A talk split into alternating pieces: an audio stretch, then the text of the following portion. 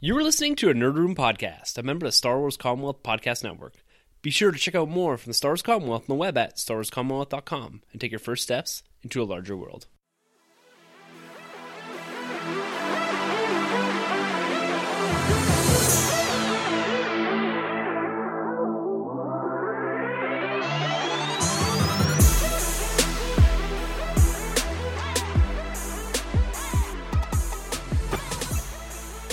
Hey everyone, and welcome to the Nerd Room where we talk all things comics and movies. This is episode number 88, where we're discussing Marvel and Netflix The Defenders. I'm your host, Tim, I'm Troy. and joining us from the Tumbling Saber podcast, a great friend of the show, Kyle. Hey guys, how's it going? Oh, we've been dying to get someone from the Commonwealth onto this show. We have yet to do this. This is our first forte into having a guest from the Commonwealth on the podcast. And we're absolutely honored, Kyle, that you took up the invitation to come and review The Defenders with us. Yes, appreciate it, buddy. you kidding me? Got I get to be in the nerd room. This is this is this is amazing, guys. Thanks for having me. This is awesome. We've got the crossover episode going on Yeah, now. the crossover was At promised. last. It was it was conceived on Twitter Yes. by Troy and Kyle, There and we it's go. now happening. Nice. Now, Kyle, you spend a lot of time in the Star Wars sandbox. And why don't you give everyone a bit of insight as to what you're watching, what you're reading, what you're doing in the Marvel world these days? Well, I, I try to keep up as best as I can with the movies, though shamefully. And boys, you can you can click hang up on me if, if this really if, if this is criminally offensive. But I've I've yet to see Doctor Strange. Ooh. Uh huh. or Homecoming. Oh no. Oh, no. Oh, so, I'm. I'm sorry, Troy. and uh, geez, what else? I, I, Guardians two. Okay. Oh, man, you're, you're I'm, I'm way behind, guys. few minutes this, this is embarrassing. This is embarrassing. So, but it like it might relieve you to know that these these burn these like really hurt me to not have have seen these yet. So I'm gonna get to all that stuff. As far as what I read in print right now, I'm indulging in uh, my love for X Men. I'm I'm not reading a whole ton of Marvel right now, but the X Men stuff, um, I'm you know the, the blue, the gold. Nice. I'm into that stuff right now. Nice. Is, is is Gold uh, Old Man Logan? Is that his team? He's on that team. Right. Yeah. Okay. Um, yeah. It, it, they're both. There's. There, see, I was out of comics for a while, so now that I'm back in, there's still some names and faces that I don't know. Yeah. I've been reading since 2011 almost religiously, and I still don't know some of the people that they brought in recently. Yeah. It's it's really hard to follow these days. Especially with Marvel and the X Men because you have like that young generation, the the, Yeah. the, the past, the present team of the X Men, and then you have the current team. So that would be pretty confusing to hop into for sure. Yeah, hopefully this I've I've, helps I've us out, struggled. but- I've I've struggled with some of the Marvel stuff since since I got back into it. It was actually the, the new 52 that pulled me back into comics. Yep. And then of course Marvel. What did, was it? Marvel Now. Their their follow up initiative to that. Oh yeah, they've done everything. They all knew all different. They all Yeah. knew all new Marvel now. Point two and one and three, all sorts of so stuff. I, I I jumped back in, you know, with both feet, and they almost immediately lost me. I was like, "What is going on here, guys?" So I've I've gone in and out of Marvel. I'm trying to stick with the X Men. Cool. Uh, I've just always loved them, and but the, as they've kind of jerked me around a bit, I decided to sort of recoil and go back to when I was a kid. So what I'm trying to do now is rebuild my collection of Uncanny X Men from issue 200 to 300. wow. So I'm I'm about halfway there. Was Jim Lee on any of that bit? Uh, towards the latter end, yeah, he was. Okay. Nice. Nice. That's some good stuff in Yeah, there. That definitely. uncanny. Oh yeah, great stuff.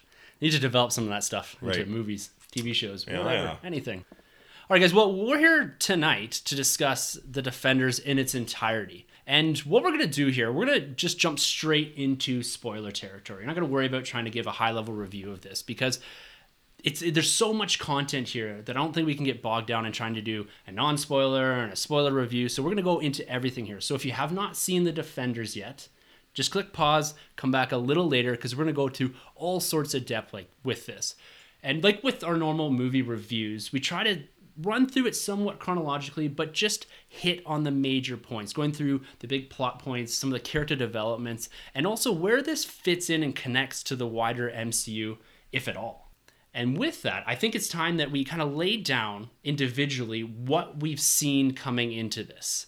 Now, there's five different seasons, each consisting of 13 episodes, so 65 episodes in total. And so that pans out to about 54 ish hours of TV watching to build into the Defenders if you're going to do this in its entirety. Now, if you're to take all 22 movies that are building into Avengers number four at two hours apiece, that's only 44 hours of film watching. So your commitment level to this Defender series is on the order of 10 hours more than it will be to watch the entirety of the MCU. so tell me That's really crazy when That you put it that way. That is. it's pretty wild because the 13 episodes too that's something that we've constantly hit on it's like that's too many it's too many it's too much time commitment and when you put that into perspective it's like holy geez that's a lot of time and i, I gotta know i gotta know from you troy and you kyle have you guys put in all 54-ish hours to build into the defenders Well, I've I've watched both seasons of Daredevil, Jessica Jones, Luke Cage. I did not sit down to watch Iron Fist. Right off the hop, I heard like nothing but negative reviews for it, so I stood back, and then before I knew it, bam, Defenders was in our lap. So I figured, well, you know what? I'm just gonna skip Iron Fist, and maybe I'll go back to it at some point. I'm just gonna dive right into Defenders. yeah But yeah, the, as far as the movies, I mean, I, I, I let you guys know off off the top that I, I I'm a bit behind on the movies, but otherwise, I've seen everything for the most part. yeah I'm I'm almost there. Yeah, that's crazy. Yeah, much like you, Kyle, I, I've done everything in the uh, the Netflix verse as opposed to um, Iron Fist. I stayed far, far away from that. Um, didn't have any interest. I do find though going into Defenders that I pretty much could piece everything together without seeing Iron Fist. But it's crazy for the general audience to know that they've spent more time with Danny Rand's character than like Hawkeye. You know, or even iron man or Iron Man. Like that's that's just beyond anything. You know, when you when you break it down like that. Yeah, it's, it's it's pretty wild the amount of time that you've had to commit to this universe. And Yeah. I like both of you guys. I have not watched Iron Fist, but I've watched everything else. And, and like, and I I consume the majority of the content that the MCU or MCU adjacent series puts out. Mm-hmm. So I've seen all of Agents of Shield. I've seen the one shots, Agent Carter, everything. Right. But I, I just Yep. couldn't commit the 13 hours to Iron Fist, and that that's and I agree with you. I don't think you need it. I I, I love all this Marvel content. Yeah. But stepping away from something that was going to consume 13 hours. I I just couldn't justify it with the reviews, with what I was saying. And, and you're right, Troy. You don't need it No. to watch this. You get it. You understand what Danny Rand's all about. And maybe us having a bit more of that comic book background helps. But at the same time, he's essentially the MacGuffin of the movie, and you don't really need to know much more than he's Iron Fist. Yeah. Right? You, you don't need that. Like, it, it's it's hard to say that because I love what they do, but 13 hours just isn't worth it for me. No, no, not with that character. I don't know if it's the actor or the character, but uh, I checked out with him. Uh, going to you guys, because uh, Kyle, are you familiar with Agents of Shield? Did you mention? I have watched every episode of that uh, and Agent Carter, so yeah. Okay. That- that's also a, a grand time commitment. Yeah. So, so with those two series, do you f- see those shows going the same route as the Netflix? Are they separating from the MCU as well, or like with Ghost Rider being Absolutely. in there? They are, eh? Yeah. Uh, well, I, I I felt Agent Carter was actually pretty tightly connected to the MCU, so I, I was really happy with that, and and very sad to see it go. Right. But yeah, I mean, outside of the first and second seasons, and you know, and also I guess whenever they have a movie coming, Thor: Dark World, when that came out, I remember they they brought in um, uh, what's her name, yeah. Lady Sif. Sif. Yeah. Lady Okay. Sif. Yeah, so they brought her in. So this, they do these things, but it, it's not so much for story purposes as it is to get people out of their seats and into the theaters. Right. Yeah. Yeah. And, It's a and- promo thing. Yes. Yeah, it's even I even see it more of the reverse, where it's hey, look, we have Thor: The Dark World references in here. You should come watch the show that wasn't getting Yeah. great ratings at the time. That that tie-in was horrendous, by the way. Right. It was basically like It was so bizarre. It was basically they showed up in London and picked up the pieces of Thor: The Dark World, and we're like, oh my god, Asgard. Let's and clean this everything up. was- Yeah. Oh no. It's basically like yeah, it was it's really strange, but Well, it, it's funny to hear some of the cast from Agents of Shield sort of take swipes at their at their bosses, saying, "Yeah, they said they would keep us connected, but we're not." I think it's Chloe Bennet who just keeps talking about it. yeah. Wow. they, they, they do usually have these offhanded references. Like in the most recent season, and that they, they referenced the Sokovia Accords, and they they referenced what was going on in Washington during Winter Soldier, and uh, during the Inhumans line, they mentioned the fact that these uh, robots were coming or whatever. Oh, okay, so Ultron droids. references. Okay, so cool. there's little tiny things in there that that make you at least think that okay. Sure, I get it. But then this whole Inhumans thing rolled out, and what are we going to do here? So they again are taking another step away and this almost is a whole tv division so you almost have three adjacent universes that are tied together really by one event, and that's what is referred to in this whole series as the incident. This is what I would consider the Battle of Yavin for the MCU. Right, okay, good it's- call. Yeah, it's the incident or the Battle of New York or the Chitauri invasion, whatever you want to call it. That's our point of reference for Agents of S.H.I.E.L.D., for the Defenders, for Daredevil, for even for the MCU itself. That is Right. like a major point in time. And that's usually what I base all of the continuity building off of is where can we get relative to the incident. Right. And Right. that's the common thread through all of this. Everything else is one step back. You don't see a lot of references to what happened in Sokovia or Civil War or anything like that. It's not referenced in any of this. Mm-hmm. And I think they're really missing out here because when you step back and you look at the continuity of this, it's it has so much potential, especially with the Sokovia Accords and all that, to add in these little bits of of information and little continuity ties that I think would elevate this to the point where I'm like, okay, I, I really understand what's happening with this now and and I want more of it. I want that that continuity building. But when you when you step back and look here, I, I always thought that this whole line, this whole series, when you go from Daredevil to Defenders, was in this isolated little pocket about a year or two after the Avengers, and that's why we don't get any references of Sokovia or Civil War. But I went back and watched a few episodes of Daredevil season one, and they outright mention there that it starts two years after the events of Avengers. So that already puts us into 2014 and the Winter Soldier timeframe. And these are all about six months apart, with the exception of a few that run concurrently, like Daredevil season two and Luke Cage, and then Iron Fist layers on that, and that bleeds directly into the Defenders. So technically, in the timeline, we're up to about Civil War. And I oh. can't for the life of me figure out why they just don't drop a few of these references. I don't know what the the reason is that they're so reluctant to reference the wider MCU. Do you Well, guys it would be really helpful. Yeah, they- it would be really helpful for, helpful for them to do that because I feel like the things that were going on in New York in the Defenders, they're pretty traumatic to the city. I, I can't for the life of me understand why somebody like Steve Rogers wouldn't just show up and be like, "Hey, dudes, is you got this under control? Is this all right?" Yeah. or Yeah. or Tony Stark saying things shaking the city from hundreds of feet underground. I'd like to know about that. Like, there's no reason why those guys don't show up to check things out. Right. Especially Uh, going off of, unless unless they're off doing things like like uh, Civil War Yeah. or Winter Soldier, like that makes sense. So allude to it. Especially going off of Civil War because you have a guy like Tony Stark who's been keeping tabs on these other heroes such as Spider-Man. So how has he not discovered Luke Cage or Daredevil? Yeah. Even right. Yeah. Yeah, it is a missing piece, and that's something that with the building of these these cinematic universes that is really hard to keep track of, especially as you extend into different media like TV and comic books and all that. Is it's you got to keep track. You look at Lucasfilm, and they've got a, a group of people that look after this to make sure the continuity is built properly. You're not overlapping with certain things, and I think Marvel lacks that to some degree, uh, having a champion of continuity to say, look, Daredevil and Luke Cage, they're, they're rolling around in New York right now, but at the same time, this is when the events of Civil War and they're off the radar. It's it's very simple dropped lines I think that could get him out of these situations. But then you see you look into Spider-Man: Homecoming, and this isn't really a spoiler for you, Kyle, but um, they, they mess up the continuity in there a bit. They're starting to to relax that it's all connected and everything matters idea behind the cinematic universe, and that was really prevalent, I think, in Spider-Man: Homecoming to a degree. It's just a lot of dates don't line up, which bothered me. That drives me nuts, Tim.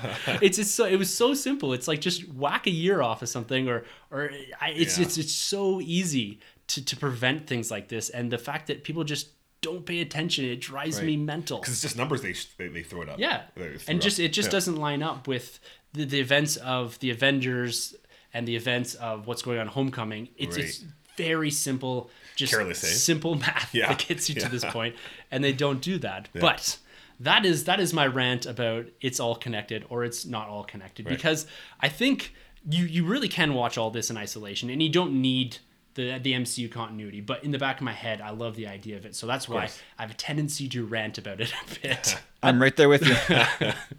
But I think it's time that we actually jump into this series here. I think we've we've kind of set the stage. We've we've left some ambiguity in the air as to exactly when this is taking place, but likely sometime in 2016 around the events of Civil War.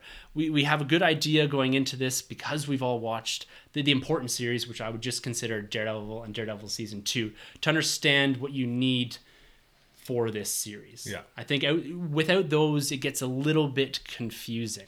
Watch half of Luke Cage, just the first six episodes.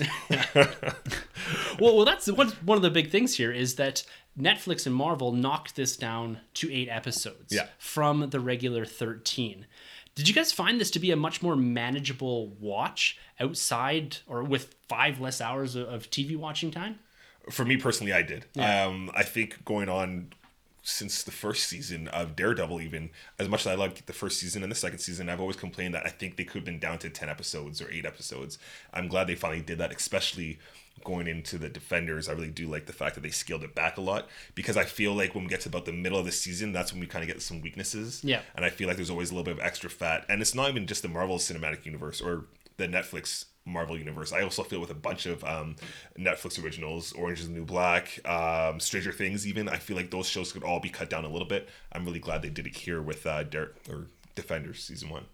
Yeah, I, I, I tend to agree. Although uh, you know, I, whenever somebody saves you forty percent of your time, th- you know, thumbs up.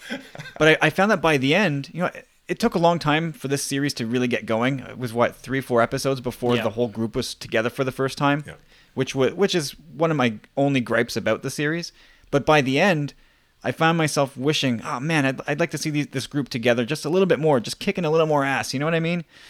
Yeah. So when it was over by the end of episode eight, I'm like, okay, look, they kept it nice and tidy. Yeah. I appreciate that, but I'd like I'd like a little bit more. You just get into it, right? And then they cut you off. yeah. Yeah. Yeah, exactly. Well, that, that's what a good series should do. It should cut you off to the point where, like, I really want more of these characters together. And we're going to s- spin out into four different series with plus Punisher. So there's going to be a lot of, of building before we get to the Defenders again. But I have to agree with you guys. I really liked this eight episode. I felt, I felt it, it dragged a little bit at the start. But overall, this was so much more manageable to watch. This is something I could sit down and watch two episodes at a time Yes. and then burn through this and really in four sittings as opposed to something that that really lulls in the middle and you find yourself like even luke cage Yeah. had a hard time getting through because it, it just really lulled after we're full spoilers for all the the, the netflix series now.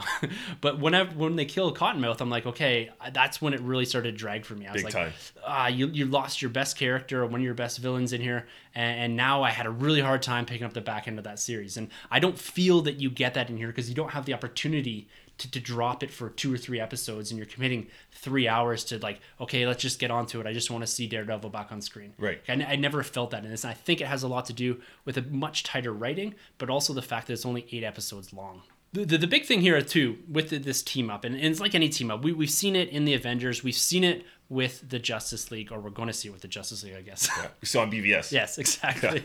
the, the driving force here i- it's it's up to the individual characters, but before we can do that, the, the narrative in itself must really drive them together.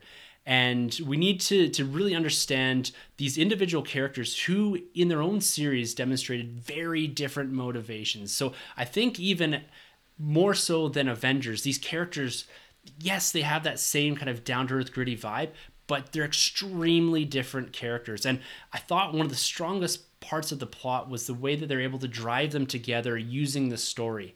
It wasn't a MacGuffin or something, well, Danny Rand kind of is, but it, was more that they're individually coming down different paths that all intersected at a single point. And I really, really liked how they did that. They didn't take too much time, a little bit too much time, but not too much to get these characters together organically. Did you guys see the same type of thing, or was it more so like the Avengers, where it's kind of just we got to collect them up here? Maybe Claire Temple's the one kind of slowly pulling everyone together. Yeah. I, I just didn't get that Nick Fury, that that that uh, Bruce Wayne vibe of, of Right. collecting your heroes to get to a certain point because I envision something happening in the future. Right. Right. no, this this was for people making the decision to work together. Yeah. Despite their differences for the greater good, like Jessica Jones, you could you could feel her reluctance in wanting to join the team, but in the end, she decided, you know, what, I I can't say no to this. People are really going to get into trouble if I if I don't help. Um, same, same. Well, I mean, Luke Cage in his heart of gold, right? He's he's not going to turn his back on anybody. Yeah. Yeah. Yeah, I, I, I really like that aspect. It, it, it came to me kind of as I was looking back and, and reviewing through some of my notes that I took that how different they could have taken the blueprint from Avengers and said, yeah, we're just going to gather these guys up and then have them fight the hand. But no, it was it was narratively driven, and that's what I really loved about it. Yeah. Yeah, and I agree. I really like what they did with Jessica Jones actually here, having her kind of eventually turn. Because I felt Jessica Jones in her original series was a little bit unlikable. Um, and we didn't really get to see her make that turn of what she did in this um, TV series, The Defenders. So I do like her having that changing point, and I really like um, Luke Cage kind of being like the Boy Scout, kind of like the Captain America in Yeah. a sense, just like a heart of gold, like Kyle mentioned. So I really do like how they all came together, and it wasn't just um, yeah, a Nick Fury guy being like, look, this is what we need to do. Yeah. everybody assemble.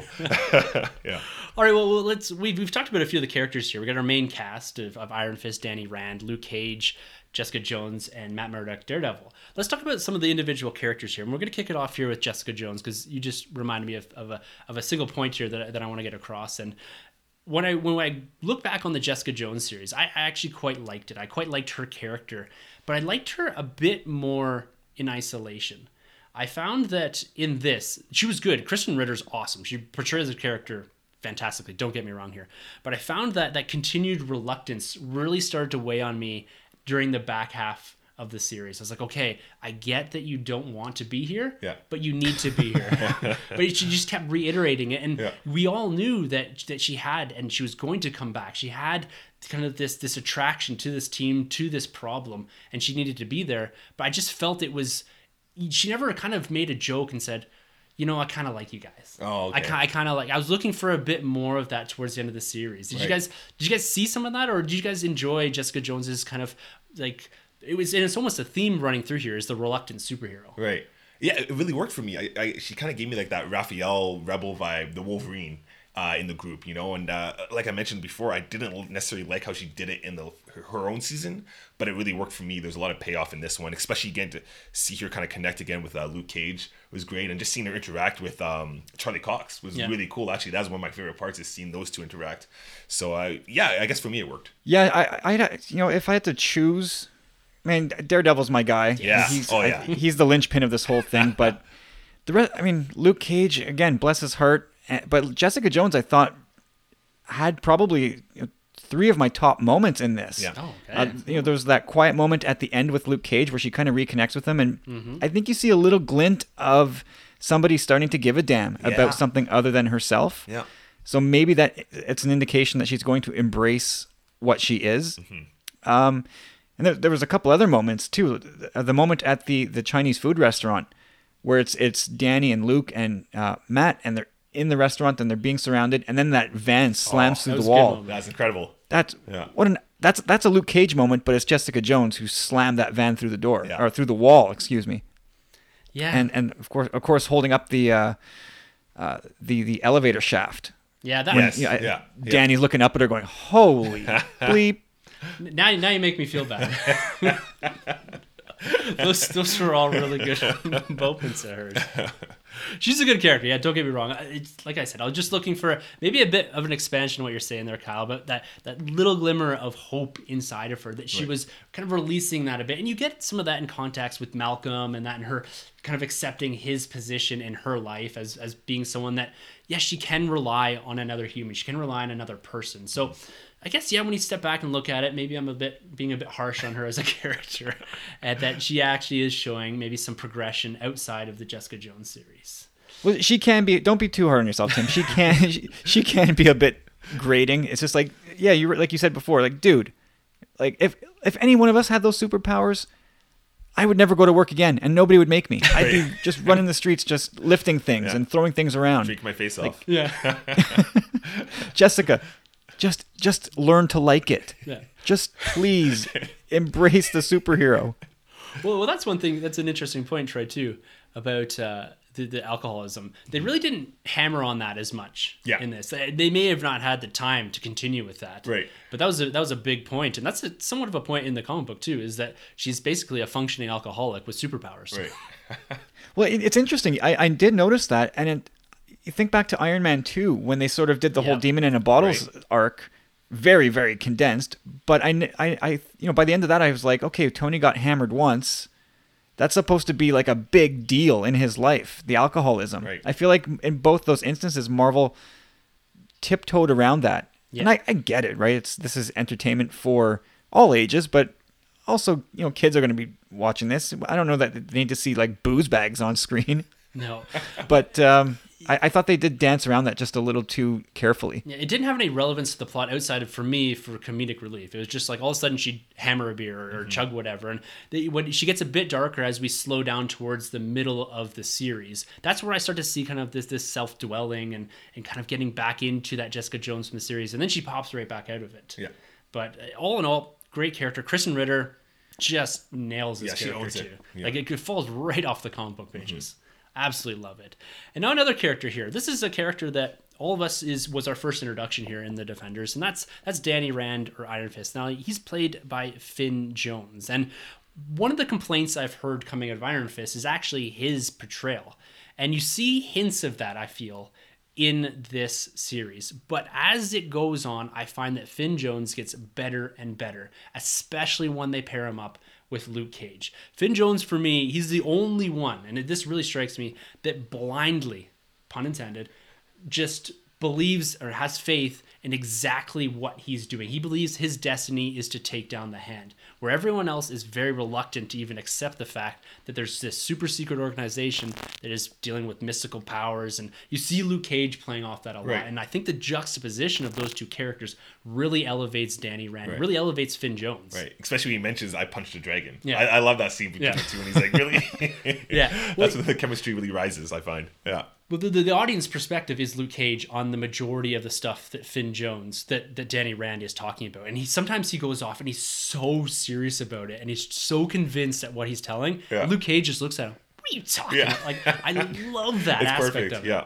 yeah, Yeah, it was it's it's golden. yeah, Yeah, definitely. Yeah, definitely. yeah. What What do you think of his partner, Colleen Wing? Now, I don't have really any familiarity with her from the comic books, um, but she was a, a nice piece, I think, to this whole puzzle. Is that she was uh, wants to be a hero, she wants to be something more, but is the only one without superpowers. She's highly trained, but she doesn't have any innate abilities to to be something like a Jessica Jones or a Luke Cage. And I liked her paired with Iron Fist because he goes around as being somewhat like I called him the MacGuffin, but he becomes what could be the most powerful superhero in this Netflix universe. And then he's paired with someone that has really sweet sword fighting or katana fighting skills, Right. but is not super powered at all. I really like them pairing together. Yeah, I, um, I remember when I saw the first episode of um of Iron Fist because I only did make it through one episode, maybe two.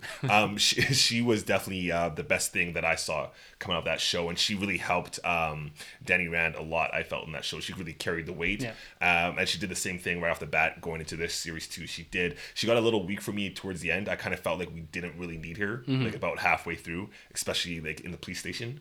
A- Around that point, I felt she was kind of useless. Yeah. Um, I didn't really care much about her backstory, but I guess at the same time, I didn't finish Iron Fist, Mm-hmm. so I, I just don't know. But I really do feel Danny Rand works best when he's paired with characters like her and Luke Cage. Yeah. Yeah. Well, just to take this over to Star Wars because I can't help myself. Yeah. I, I thought the pairing of of uh, Iron Fist and Colleen Wing reminded me a little bit of Finn and Rey in that one of them yeah. is super powered but doesn't quite have a handle on their powers yet, and the other is not powered at all but is super plucky and, and gung ho and willing to do the right thing at all times. Right. So I, I- I thought that was an interesting parallel with those two. Love it. Yeah, definitely. I definitely can Yeah. see that. Love bringing Star Wars back into, the, into the discussion. And and well, listen, it's it's it's Colleen Wing, it's Jess Pava, right? Jessica Henwick. Oh yeah, I'm not familiar. you're right. I did that. that Totally escaped me. Sorry, so, So the the female X-wing pilot from The Force Awakens is that's that's Yeah. That's No Jess way. Pava. Oh, That's crazy. Colleen Wing. Oh man. Well, there you go. More Star Wars for you. Yeah, always, always one step removed, Yeah, never too that. far. Oh man, awesome. It all comes back to Star Wars, boys. It always does. It always does. Yeah. All right, guys. Well, Luke Cage. We've all mentioned him here at, at different points about how he's elevated other characters. He becomes what I would say is the moral compass for the defenders. This is the guy, like you said, Kyle, with the heart of gold. He's out there to do good, and he's out there rocking that yellow T-shirt as well, Yeah. which I loved. Yeah, no, it, it's cool. You know, um, he really carries those characteristics of like the the new Avengers Yeah. run. You know, where he could lead a team eventually down the road. You could see him take on that mantle, and uh, I think he works pretty well with everybody. I, I loved his moments with Je- Jessica Jones, and I just want a Heroes for Hire now with him and Danny Rand because he he really elevated Danny Rand a lot. I felt um, those were some of the the highlights for me in this show. So yeah, like my culture a lot. Yeah. great. Luke Cage. Yeah, He's he is just wonderful. Right. I mean, he's.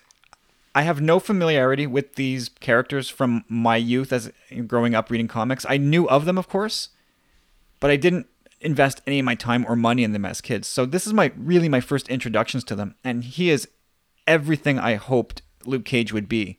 And I don't know. I have no idea if it's faithful to the original interpretation of the character from the 70s or 80s. I don't care. Like he is perfect. I love the portrayal that Mike Colter brings. I love the way they write him. I love his his eternal optimism and Yes. willingness to, to stick up for for everybody. Yeah, he- I, I I can't say enough good things about that guy. No, it's and it's it's interesting because it deviates quite a, a bit away from the original Power Man iteration. We get some references to that in Luke Cage with the chains and, and the, the tiara, tiara, and all yeah, that, and yeah. the, the wrist gauntlets. But if you look back at where Luke Cage actually came from the comic books, it's really out of the Bendis era of Avengers and New Avengers. He elevated not only Luke Cage but Jessica Jones, and also had a pretty good run on Daredevil. So you look at all of these characters that are in this series. Brian Michael Bendis had a major influence on getting them to screen.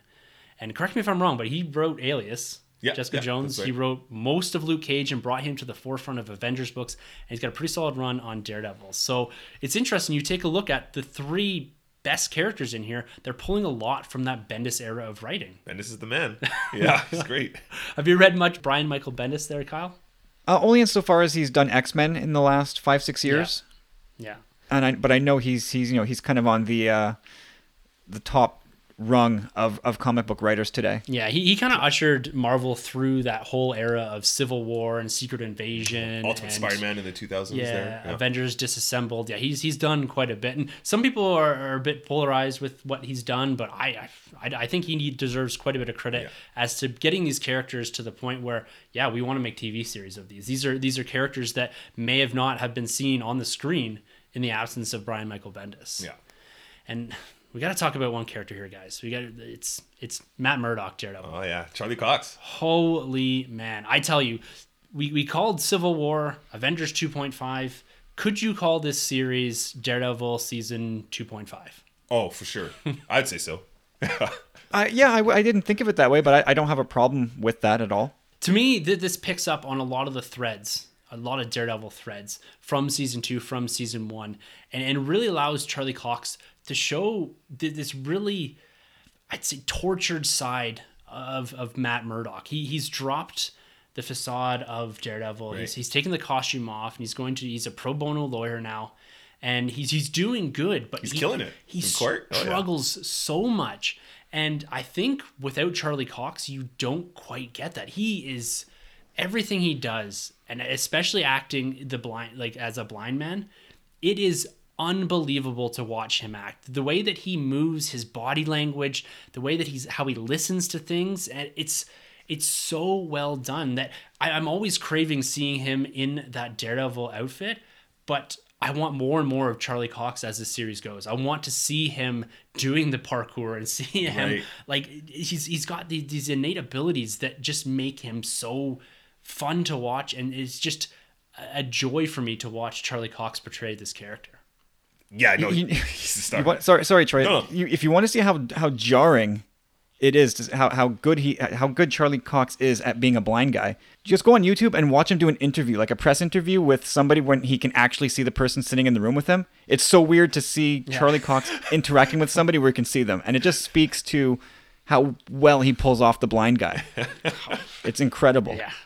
I don't know. Like, how did you guys feel about them keeping him out of the suit until almost halfway through the series? I was I was almost assuming I knew coming out of that that he had he had dro- kind of dropped the, the moniker of, of Daredevil for at least a bit, but I was expecting it a little more. But I'm happy we got it when we did. Yeah, no, it, it worked for me pretty well. Especially, you know, they kind of call it out once he does put on the suit. It looked a little weird. Not the suit itself, just the just the having the character surrounded by the the, the remaining team, and they're kind of like, "What's with the suit?" You know. So I kind of like the fact that they did that. But um, man, it, you know, it's so good to see him embody this role of of, of Daredevil. He seems very seasoned. He's kind of seems like that that Batman we never got to see, where Batman Returns, where he comes back and he, he throws the costume on. We never got to see that in the in the in the films done well, and I feel like he really nails it here in the show with such short time that he has. So no, Charlie Cox just kills it. I can't wait to see more shows of this character. I can't wait to see him in Dare or Punisher, go at it again, and man, just nothing but good things. He's the star of this show, hands down. Definitely. Hey, Can can I throw you a question at you guys? Yeah. Fire away. Do you feel like Defenders was, as much as it was a, a sort of a culmination of the other four series, do you also feel like maybe it was built and designed as maybe a jumping on point or a self a self sustaining little miniseries? I feel like they, they kind of give you a little bit of background to each character's emotional uh, mindset and where they were at that point in time. But then, you know, not seeing Daredevil in his suit until the, like the midway point just goes right back to season one of Daredevil, where it took him again uh, x number of episodes before he was actually in the suit. I figured they're, they're doing this again. Now, is this for the people that missed all what came before, and this is sort of a condensed version of everything, or is it, I, don't know. Uh, What, do- what do you guys think? Yeah, you know, it, it's it's probably a good good point because I, I was trying to step back and I really wanted to show a couple episodes to my wife, but I didn't get around to it because she didn't watch Luke Cage or or Iron Fist, but she did watch Jessica Jones and Daredevil. But I wanted to see if she understood the essence of the individual characters without having the, the contextual background of the other four series or other five seasons of those series. And I think when I when I try to step back, I think you get it. This is a good jumping on point. We talk about comic book number ones and the good jumping on point for getting into a comic book. And you look back now at 65 hours of, of television to watch. Are you really going to go back and watch all that? Or are you going to jump into this this eight episode miniseries and then say, well, I kind of like these characters. I can take this opportunity now and maybe I'll just go back and pick up the trade, if you will call it that, Right. of Daredevil and go from there. So I think you're probably probably hit the nail right on the head there, Kyle. Is that it's effectively uh, an issue number 1.1 or an issue number whatever to this is a great jumping on point for this whole universe. Yeah, no, I completely agree. That's that's a great way to actually look at it. Yeah. yeah, it totally works because you know it gets overwhelming when you get into the fifth season and people are telling you these great things and you're like, well, gotta start back at season one. But it's like, well, I need a jumping in point, and like you mentioned, you start with Defenders, and it, it does it. I mean, it, it worked for um, Iron Fist. I didn't have to go back to that season. No. It, it completely worked for that character, and I think it does work for even like Luke Cage, Jessica Jones. So yeah, I like that. Yeah. And it's interesting too because with Iron Fist, I guess that's our, our only perspective as as to a jumping on point. And we all got it. And there's a lot of the history of like Kunlun and some of the, the Danny Rand and the Iron Fist characters is is linchpin to the overall progression of what they're doing in New York. And contextually we don't have a lot of that. We don't know the details of Kunlun as they're explained in Iron Fist. We don't know about the, the whole issue with the dragons and all that, but we all kind of accepted it and got it. Now, I, I'm not versed in Iron Fist comic books, and I, I still understood what was going on. I got the gist of it, and I think that's what's important about a number one is it gives you that opportunity to go forward or backwards with a jumping on point. Right. And this Defenders, like you said, Kyle, it's a jumping on point. You could go backwards or forwards and still get it all. That's a good point. Yeah. What did you guys think of the chemistry of the defenders? Because for them to work on screen, maybe as well as Avengers, these characters had to be believable coming out of their series, but then they also had to fit together and, and make sense. You, you called out Troy about Daredevil looking a bit funny next to Jessica Jones and Luke Cage. I really like that. Right. And then you add in Iron Fist there without really a costume on. Yeah. And so essentially you have three street kind of civvy clothed heroes with Daredevil in his full gear. Right. Did you find that the chemistry between the individuals, because we had independent moments where Jessica Jones and, and, and Matt Murdock interacted, and Luke Cage and Jessica Jones, and Danny Rand and Luke Cage. Did you find all of that worked as a whole, or did you find that in isolation they worked better as individuals with each other, or how did you see the chemistry of the group coming together towards the end of the series? Um, action sequences, I'd say they worked great Yeah. all around. They kind of tried doing the Josh Whedon kind of stuff. I think it was it episode three or four when we finally saw them all come together in the building. Yeah. which is one of my favorites. You know, Matt Murdock obviously takes Jessica Jones' scarf, and he looks kind of silly again in the group. But um, that really worked for me. But you know, as the group as a whole, I don't necessarily know if they were that great together. It, if you took two of them out of the group together, it worked. As a whole, though, I don't think we really got that Avengers moment, you know, between like Thor and Cap and everybody kind of interacting with each other. So I don't know. I might have to go back and look at that. It didn't really, I never really caught that. Well, I, I think the closest thing to that sort of money shot, the the Avengers assemble, the excuse me, the Defenders assemble Yeah. part was was when Jessica rams that van through the wall, at the Chinese food restaurant, and you know, there's you had the three guys in there, but now Jessica Jones is with them, and now you feel like, oh, okay, now it's it's it's a bit more level. I think that was that only moment. Uh, as far as the chemistry goes, I I think it's probably the strong point of the show because I feel like every character is very distinct. And I don't know who's directed these episodes or if the person who did Defenders did some of the other series. I have no idea. The showrunner for But I- this was the same showrunner for Daredevil. Okay. That makes okay. That makes that that's why Daredevil feels exactly like Daredevil. But Luke Luke Cage felt exactly like Luke Cage, and uh, Jessica Jones felt like Jessica Jones. And I, I can't speak for for Danny Rand. I, I didn't watch Iron Fist, but I assume, you know, he he it's the same thing, and it just feels very seamless in that way. That there was no well, this character feels a lot different now. He's not speaking the same way. He's not acting the same way it just all worked together really well and these very different people uh, the, the, the team infighting which is sort of a, a, a trope when you put together these type of random collections of people Yeah. that the infighting you know danny rand is a bit woo woo and um, jessica jones is sort of uh, she just wants to go back to her double fisting her whiskey and beer and Luke Cage just wants to be good, and and what's his, Matt just wants to get Elektra back, and everybody's sort of got their own thing going on, and all those different agendas sort of played well off one another.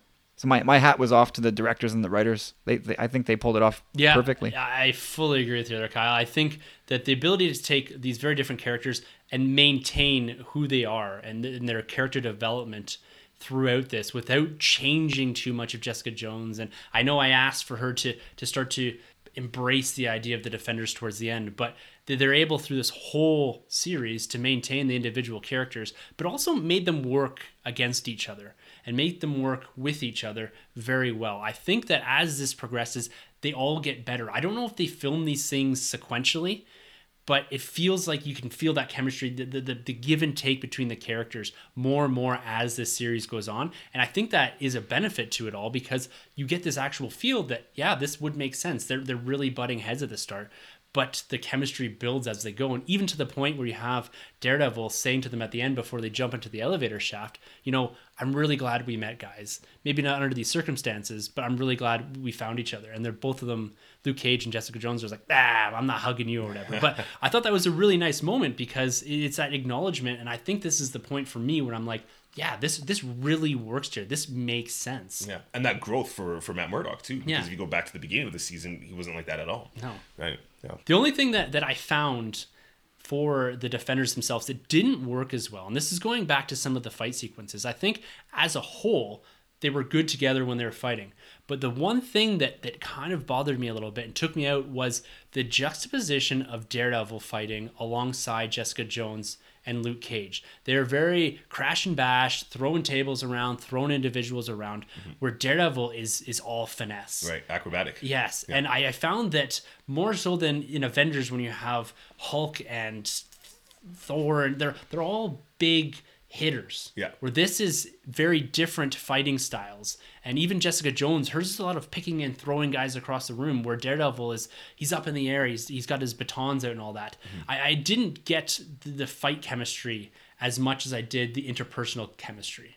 Yeah. Okay. Okay. So so you like their, their fight chemistry more so than you did with their No, I, I like the, Or the- the other way around. The other way around. I found the fight, Oh, the okay. fighting kind of the choreography was good, but mm-hmm. as individuals, they they they fight so differently Right. that it just doesn't match up. You see, and you go back to the the the staircase scene in Daredevil season two when he's fighting the Dogs of War, or whatever they're called. Yeah.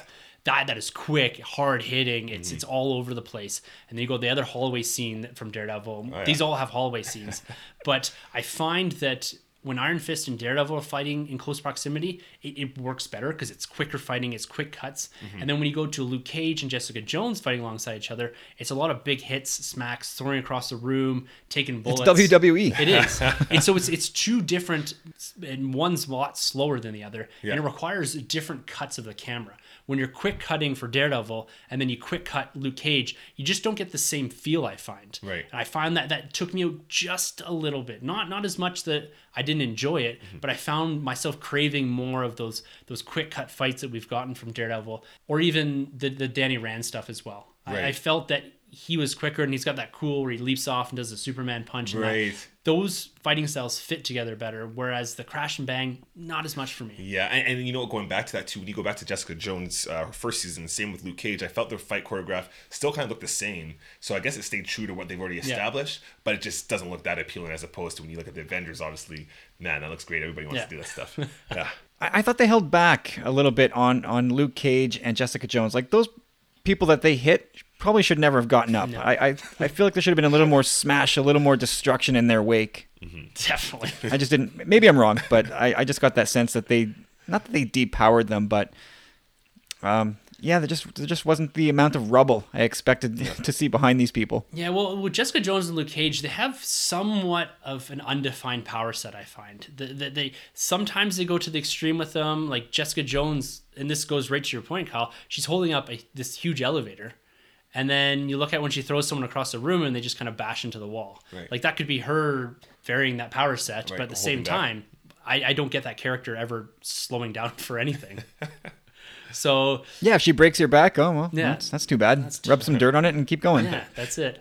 did you guys like the uh, Danny Rand fight and Luke Cage? Oh yeah, Did that one work for you guys? Yeah, I, I loved when he punched him in the face. yeah, Because it's just again the, the one of the best fight scenes in Jessica Jones was when they attacked Luke Cage in the bar and he's Yes. just kind of smacking the guys around. yeah. And I get that same feeling here up until he gets punched in the face that he's like, oh, who is this kid? This rich kid wants to fight me, wants to go smack him away, and then he gets clobbered. It's the same thing that we see in that bar fight when the guy tries to punch Luke Cage in the jaw and his hand just folds in half. This is the other way around, Right. which is a really cool callback to the first big fight that we saw with Luke Cage in this Jessica Jones series. Yeah, definitely agree. Yeah. well, all good series in the Netflix realm, at least, have good villains. And we look back at our villains in this. We've got Wilson Fisk, we've got Cottonmouth, we've got the Purple Man, Punisher to some degree, and I'm not sure what was going on in, in Iron Fist, but for the most part, this series, this Netflix series, has had the most well developed and at times probably the best villains in the MCU or MCU adjacent, whatever you want to call it. And what I'm seeing here and what I was hoping for was again that same villain. And we got introduced to this really cool concept relatively early on by Stick. And we, we know Stick from Daredevil. We know about the Chaste. We know about this this huge battle that's been ongoing or this impending battle that's going to happen between the hand and the Chaste. We find out here that Chaste are all but extinct with the remainder of really Stick and kind of Matt Murdock, but not really. Mm-hmm. But one thing that I really loved what they did here is they took a lot of that history, a lot of the knowledge that we got from Daredevil, and they, they kind of wove this really cool origin story for the hand, the five fingers of the hand, and the essence that when the elders of Kunlun they came together, they were studying the healing power of the chi, and there's five of them that wanted to use it to live forever, Yeah, and for they themselves, were yeah, yeah. for themselves. So the very selfish reasoning, and they were banished and cast out, and that's what started the five fingers of the hand. When you go back to the comic books, the hand and and what's going on in Kunlun are, are very different storylines. They do not tie together the same way that they've done it here. But they've done it in this series to make everything make sense and to have a villain that seemingly has strung through the majority of these series. And the hand here as as the main villain or the five fingers of the hand. We don't really get the, the henchman as much in this that we did in Daredevil season two. But when we get introduced here to, to Alexandra, who is eventually made known to be the, the leader of the hand, played by Sigourney Weaver, we we looked at this character when we got the first set images, the first trailers, and we speculated a lot as to who this could be. When you look back at this character as a whole, are you guys finding that she she stands up with Wilson Fisk, with Cottonmouth, with the Purple Man, or does this whole build up into the Defenders fall a little bit flat for you guys? What do you how are you guys feeling about the villains here? Wah wah wah. um, I, I don't. I liked Sigourney Weaver's portrayal, but I it just I, I think Troy and I talked about this um, via DM a couple weeks Yeah. ago that she kind of just fell flat. Like I don't know what her power set was. What were her abilities? What was she, I know she was after immortality, but what was the hand's end goal? Why was everybody so afraid of her? We never got those answers. I feel like they that was just left hanging. Yeah, it was it was a, a real missed opportunity to have another really well developed villain. I agree with you. Her motivations to me, they're very selfish motivations. They were I want to live forever and and kind of the whole hand ideology and all that. It didn't make sense to me to have this all powerful organization that all they really wanted to do was live forever and go home. Yeah. Like th- there wasn't that underlying like evil presence to them. Right. Like I wanted a little more of it. They wanted to or they kept saying that they wanted to destroy New York. I never got a feeling throughout this entire series that they had one the ability or two the real need to raze New York to the ground. Like I never felt that New York was in as much peril as Stick consistently said it was. Right. Yeah, like uh, that that stuck in my mind the whole time. Why? Why does New York need to go away like like Joker says Gotham needs to die? Right. Like it doesn't make any sense. No. And like you look at exactly, you look at Joker for an example. There is he has a reason. He wants to burn out the corruption and start from Exactly, scratch, right? yeah. He wants to see the world burn. Right. Whereas New York, we never got that. No, like and from the hand, I, I never got that this organization that had infiltrated or seemingly infiltrated every level of government, kind of like a Hydra type thing. Right. And I, I never got that that full payoff, it seems, from any of the, the characters. And where they're going in, in Daredevil season two, I thought, okay, this is this is a much this is an ancient battle that's been going on, and mm-hmm. why has this been fighting for thousands of years? Just let them come back to Kunlun. Yeah. Like I, I, I never fully understood. And Sigourney Weaver, as like we were really excited to see an actress with that stature in the Netflix series. What are they going to do with her? What's eh, sh- to me? She always felt like like a cowering weasel. Like there's one scene in particular. It's one after the Royal Dragon when they're in the bar and they kind of or not the bar, but the the, Chinese the restaurant? Chinese restaurant. And she's in the car and she rolls down the window and watches all the other four fingers fighting, and then she rolls out the window and drives off. Yeah. I, there's there's no point in here where she displayed her power set. Like they did not take the time, and they had the time to develop a villain here. No. Like they have in every other single series. Every other single series for me has had that opportunity that the MCU movies don't, and that's time to develop a villain. And for whatever reason, they chose not to. And, and then the biggest sticking point for me is you're finally seeing this character, kind of the plan come together, and then Elektra kills her. Yeah. Yeah, I feel like it was a weak bait and switch. Yeah. yeah. Definitely. And, and we got that again last time in Luke Cage when we are getting like the peak, all this momentum building up for uh, Cottonmouth, and then he gets taken out in a, in a very poor way. Yeah. And we got the same thing here with Sigourney Weaver, especially when you get someone like her, like you mentioned, with her stature, you want you want her to go full out, a big swing, and um, it, was, it was a miss for me. She didn't really do much. We got to see everybody else in the hand portray their, their skills, and we didn't get to see what she could really do as a threat. So I thought that was really poorly done. And um, yeah, I don't know. I'm kind of on the fence with the Netflix villains because I, I do like uh, Kingpin, obviously. I think he, he, he's great. I like what they did with Cottonmouth. I didn't really like Purple Man. Um, and who else have we had? I, I guess I didn't really watch um, Iron Fist there for their villains, but I felt like this time we're really going to get a big villain to, to rival Kingpin. And I guess if you want to throw in Punisher, you, Yeah, yeah. Next level. exactly. Yeah. Very unfortunate though. Yeah, it's it's it's maybe sometimes we get treated to, to things like Kingpin and that, and Right. we're always asking for so much. And I, I tried to step back and look and say, all right, we're having these four characters come together. Is she or is the hand as a whole a worthy opponent? And I think you said it the best at the start. It is it's wow wow like it's I'm I'm waiting for more. Yeah. And I never really get there because the whole bait and switch too with Elektra and, and her coming back into the fold, it it wasn't like they switched and gave you a villain that, that had clear motivations and that could stand up against the defenders because that's the one thing about Elektra that I never really got. And and, and I, I really like the character and, and the actress that portrays her, but this whole black sky thing and her being the ultimate tool, the ultimate Right. weapon, she always was getting tossed around. Like she never really got to the level where I would or I could imagine her fighting all four defenders and, and taking them on and them having that that struggle. I thought that's where they were going with this, that she was gonna be empowered with something and it was gonna be the four of them against her. Right. She only killed like the henchmen. So that's all they do to demonstrate her power was killing off henchmen. Yeah, and Daredevil spent, and some of that is this whole emotional attachment with Daredevil that she never really kills them, never really goes full on, but she doesn't really stop anywhere and and kill people with the exception of Stick and Sigourney Weaver, uh, this Alexandra. Right. So I, I never really had that clear motivation of the villain, and I think that's what subtracts a bit from this whole series when you're looking at the villain perspective is that I never knew what any of the villains were after. I knew why the defenders were together to stop this villain, Yeah. but I never knew why the villain was there in the first place. Yep. And I, you know, uh, when when Elektra murders Stick, I almost feel like she was doing us a favor because I thought his act, I thought his act was up, man. Like Stick, we we get it. They felt like every episode was just Stick saying more and more of the same warnings, the same. It was the same thing over and over, all the way back into season one of Daredevil. It's like we got you, we know what you're doing, Stick. And then she like ended him. I was like, okay, good. We don't have to. We don't have to hear him anymore. Up. Well, and it's, it's Yeah. funny you say that too because Stick at, at that point in time was was trying to kill everybody.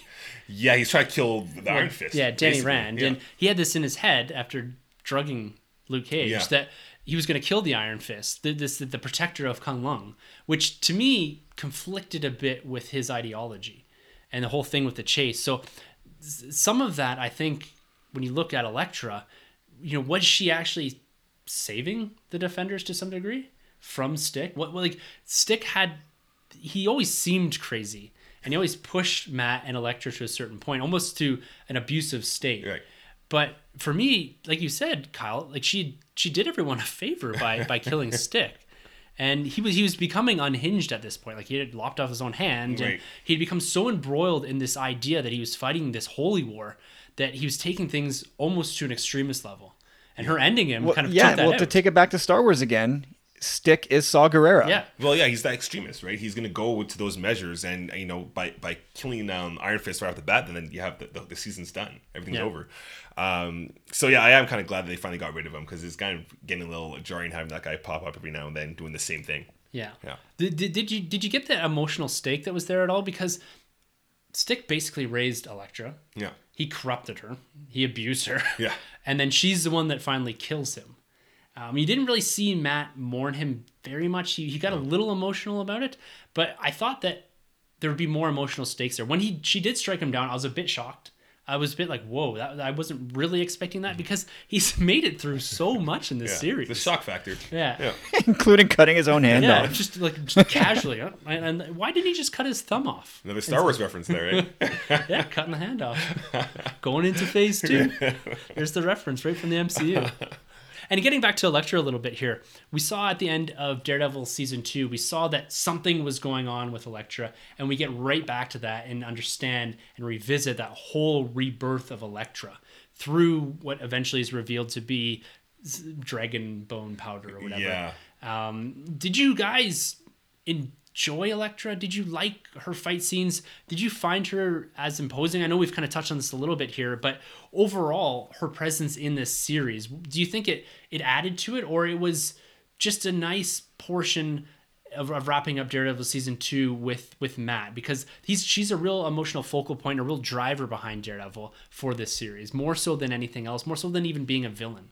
You know, uh, going back to the first season, I didn't really care much for, or I guess technically the second season, uh, but her first appearance, I didn't really care much for the actress or Elektra.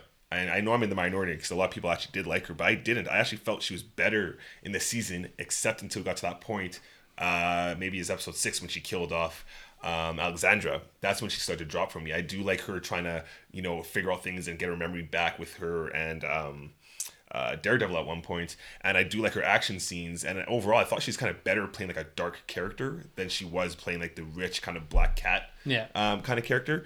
But um, yeah, all, overall, she she worked for me, just not as motives. Her motives were just lacking big time. That was a big disappointment. Probably one of my biggest actually in the show was her motives. Yeah. yeah, Yeah, I, I I gotta echo that. Like I don't know, she, you know, she takes out Alexandra. I great. Now you're you're the boss. Right. But why? You don't seem to share the same drive to be immortal. Yes. You want to be the boss of the hand?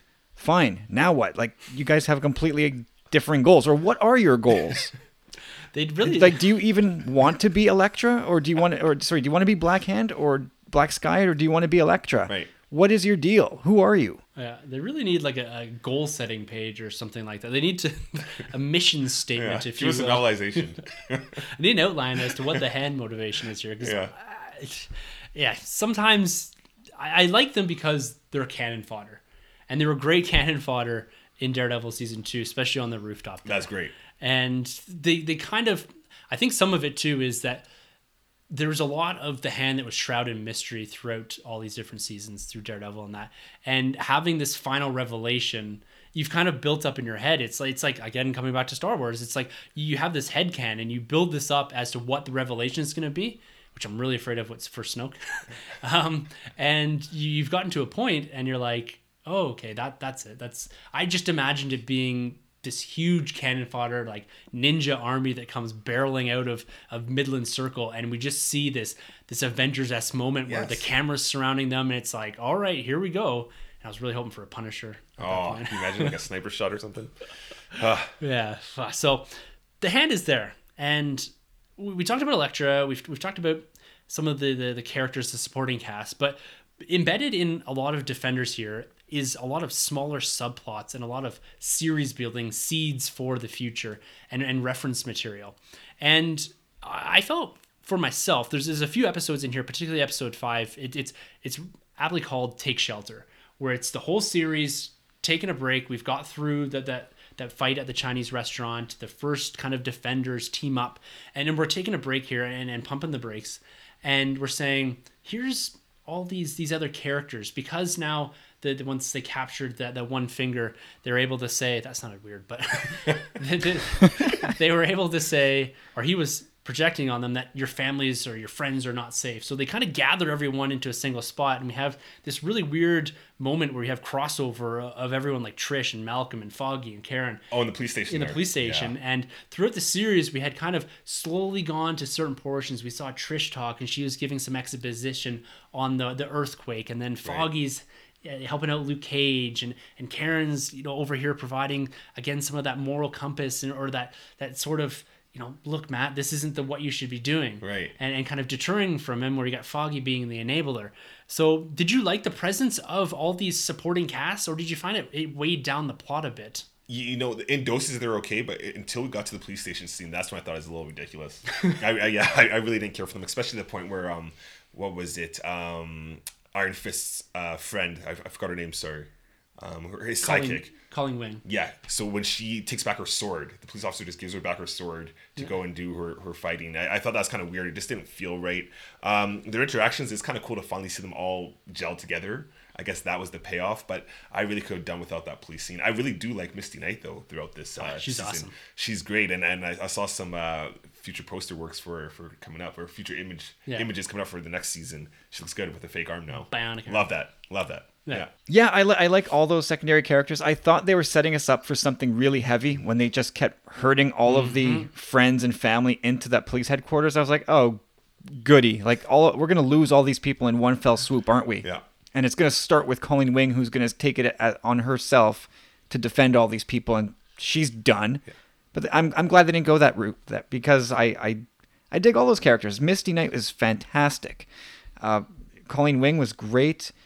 I, I think the only one that maybe got a little bit shortchanged here is Karen Page. Yeah. I feel like she just didn't need to be in this almost at all. Like the whole season, she could have been out. Yeah, I mean, I like I, I, her contributions to Daredevil season one and two are you can't take that away. Right. You need her there, but I, I felt like in this she really didn't serve any purpose other than you know just being another familiar face. Yeah, I agree. the thing with Karen and Foggy, I felt for for Daredevil because, and more more Matt Murdock because he was struggling so much with th- this battle between am I Daredevil or am I Matt Murdock? Can I be both or do I have to be one or the other?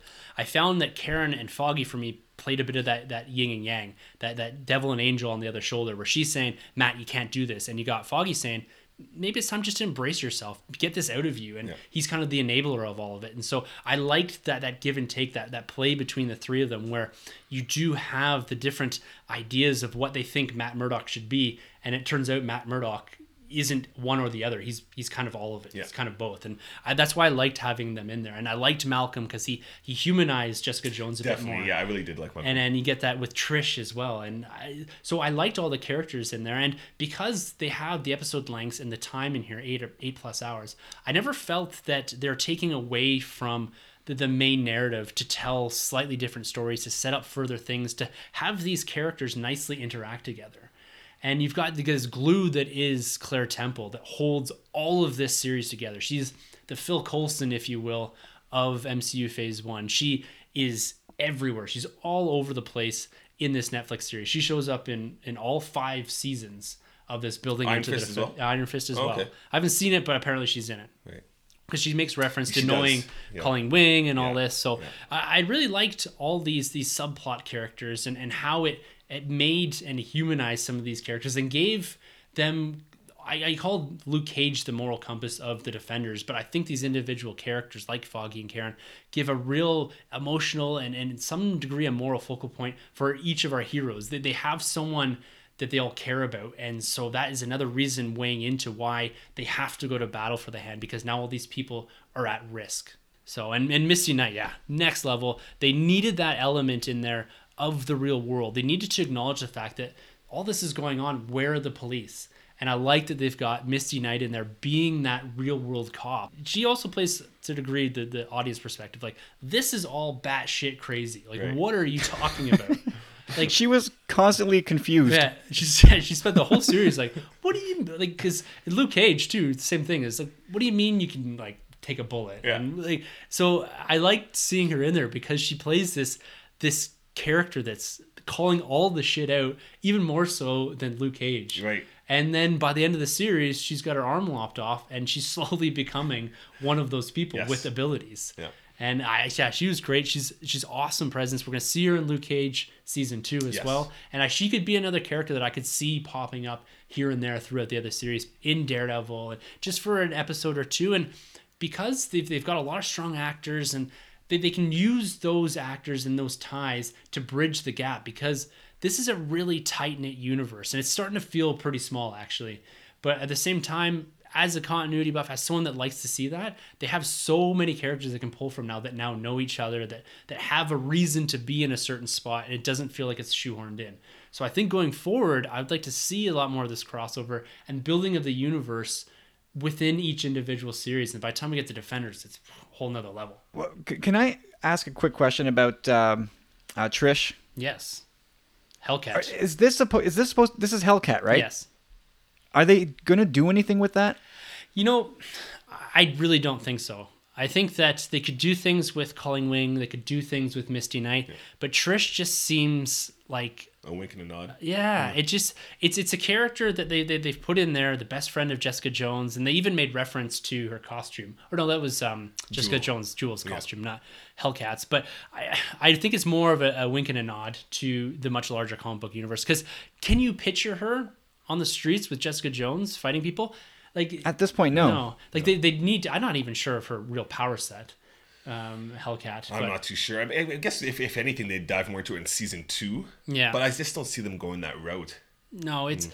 it's it almost it's starting to push the limits of things. I think you need characters like Malcolm and character like Trish to ground Jessica Jones a bit more. And I think if we're ever going to see her become less of this reluctant superhero, it's because of those two characters. And I don't know if they're going to go this way in Jessica Jones season 2, but to me it's like those are the two characters that you need to affect for her to actually step into action. Right. And maybe coming out of Defenders, that's going to change. Maybe she's adopted a little something different, a little more like Luke Cage. But you still need those type of characters that that ground and humanize these individual characters, especially the ones with these big power sets that are somewhat ill-defined and they don't really want to use them, but they have to use them. So th- there's a lot more I think you could do there. All right, so we, we've mentioned here that the Elektra has has taken the leadership of the hand. She's come to the realization, as have the defenders, of the importance of Danny Rand, particularly him acting as more of a key to something. And they've teased this in Daredevil season two, this giant pit. And if you go back and listen to some of the uh, the writers for Defenders, they had no idea what was going to be at the bottom of this pit when they first wrote it. They just wrote this in to the series as this kind of cool concept. The hand are doing something. We don't know what's at the bottom of the pit yet. And as we go through this series, I'm, I'm getting more and more curious about this pit, about what Midland Circle is to the hand. And when we finally get the revelation as to what it is, did it meet your expectations? Were you expecting dragons underneath, deeply buried in New York? Or like were you expecting an entrance to Kunlun? Like where did you think they were going with this? And what did you think of what was finally revealed to be what I thought originally was like Fing Fang Foom or something? Oh, But wow. Can you imagine? but Dragons in New York, thoughts? Um, the the budget was lacking here hard. This this is pretty bad with the the corridors going on with the bones and whatnot. Yeah. it's kind it's kind of a letdown actually. Um, yeah, it, it, it didn't really pique my interest that well. it was kind of a letdown. A pretty dark, pretty low budget. Probably the uh, yeah, it is it is weak. I don't really have anything else to go off with that one. That's I, I like what Troy said because I, I had no clue. Again, I don't know Kunlun. I don't Right. know what possibly could have been down there. And then we get down there and it, it's it's a dragon skeleton. I'm like, oh my god, that is so cool. That is so cool. But that's that's it. Like, there's no big shot of it. There's we don't get to really explore it. We just kind of see the rib cage, right? Yeah, And and you said it, Troy. It's it's budget. It's probably a budgetary thing. They just could not develop a bigger set or a more elaborate set to to show this thing off. So I, I was I was let down. I was blown away by the concept, but the execution of it left me kind of just eh, yeah. wah wah wow. there it is. well, well that, that, the whole pullback shot of when Danny Rand wakes up after Elektra's kind of conveniently tricked him into punching the wall. Right. Yeah. Um, I, I really like the idea of it. I was like, this is really cool. My first thoughts too were Fing Fang Foom, like something bigger is going on here, and they're gonna tease something for the future, whether it's Iron Fist or whatever. But like you said, once once you get into the, the nuts and bolts of this this whole scene, it kind of quickly resolves itself. We get this quick explanation from Madame Chow about how it's it's the the bone grinds that eventually turn into the serum that allows them to live forever, and this is why they wanted it. But I never really got why it was there.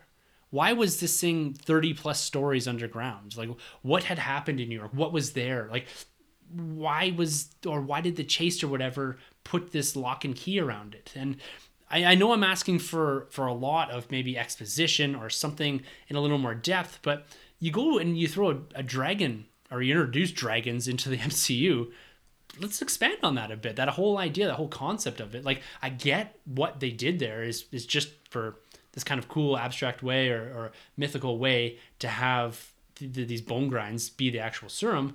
But at the same time, I'm I'm looking for a little bit more detail. If you're gonna throw all this at me, give me a little more. Like I, I want to understand why the dragons are no longer. I it's it's asking a lot, but I just wanted contextually a little more to, to this mythos behind the dragons. And I'm sure if I go back to the comic books, I'll get some of that. But we're we're sitting here reviewing a TV show in isolation, and I kind of wanted that in that episode. Yeah, and, and I'm curious to see how they handled actually dragons in Iron Fist because that's obviously the show I skipped, and obviously we do know that Danny Rand punched a dragon. I'd like to know how they handled that there as opposed to how they did it in this show. So maybe I'm lacking knowledge of this whole scene just because of the fact that I skipped that show. I don't know. Yeah, the payoff might not be as much, given that we didn't watch Iron Fist. well, you know, I, I hope, and I I don't know if it was explained at all in Iron Fist. I would I would say no. That's what. But if they too. don't at some point explain to us how dragons got there, or maybe it's not. A, do we know that it's a dragon? Like I know that Iron Fist has that tattoo on his chest, so it's probably exactly that. You know, with the idea now of of aliens and portals, could it be some other kind of creature from some other place and time? that would be an interesting way to explain it other than having the idea of like this mythical dragons that once roamed the earth if it was actually just something that slipped out of asgard that would be kind of cool like that that would And it, it ties things together a little tighter, right? yeah, exactly Or something something related to Doctor Strange's universe. yeah but from everything that i've read about the defenders it, it's supposed to be dragon bones and that that really relates into the history behind Kunlun and, hand, and the it, yeah. not so much the hand but in the comic books at least Oh, okay. um, it's it's all about Kunlun and Iron Fist and dragons and all that. And Right. There's there's a specific dragon that this one's supposed to be, but I, I don't have the, the comic book background in Iron Fist to tell you exactly which one it is. But yeah, it's they could have used this as an opportunity to tie something bigger. Like we've got Guardians, we've got Asgard. There's a lot more they could have done with this. I think that could have answered some of those questions or tied things together a bit more, like we are talking about at the top of the episode. And one of the things here that, that we do get in this this deep cavern beneath this Midland Circle is we get two fight scenes. We get one between Danny Rand and Elektra. And this one, like you said, th- this almost comes down to budget. This is, as with some of the fight scenes in here, they, they were filmed in the dark with a lot of quick cuts. Right. And the, the the final fight scene I find is quite good, but the prelude to it with Elektra and Danny Rand is probably one of of Finn Jones's worst choreographed pieces in this. There's there's a point where I'm certain he threw a punch and you could see it like WWE style. Like it missed Didn't the guy and the guy.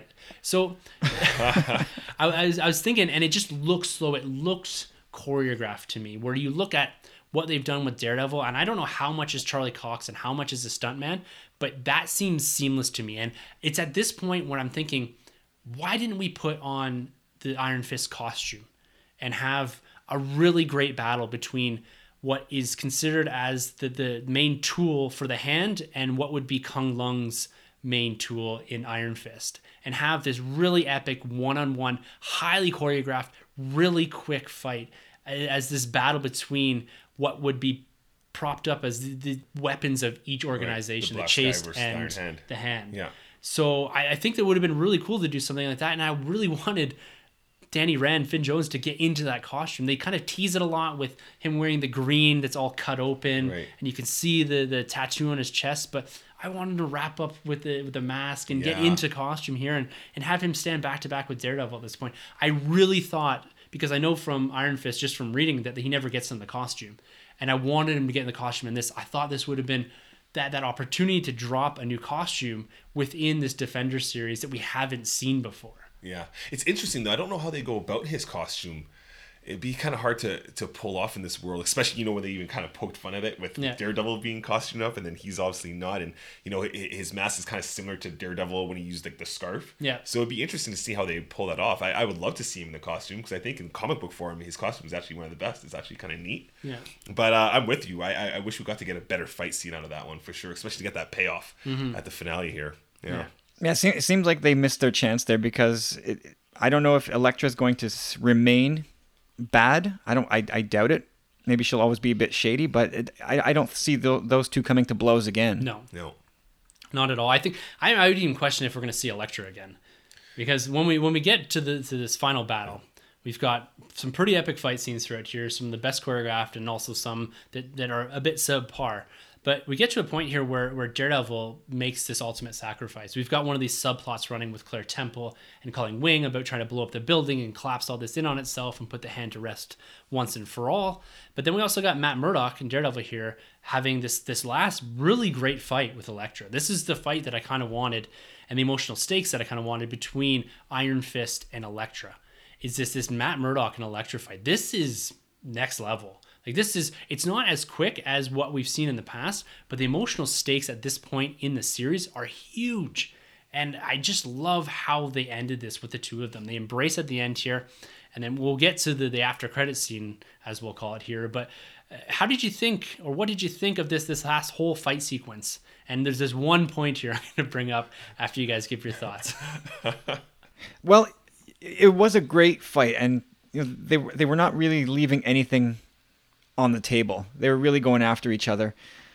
Choreography was super tight. Uh, they looked believable. They looked like they were really trying to end one another. Although I, I guess, although Matt more than anything is trying to get through to her in desperation before the whole building comes crashing down on them.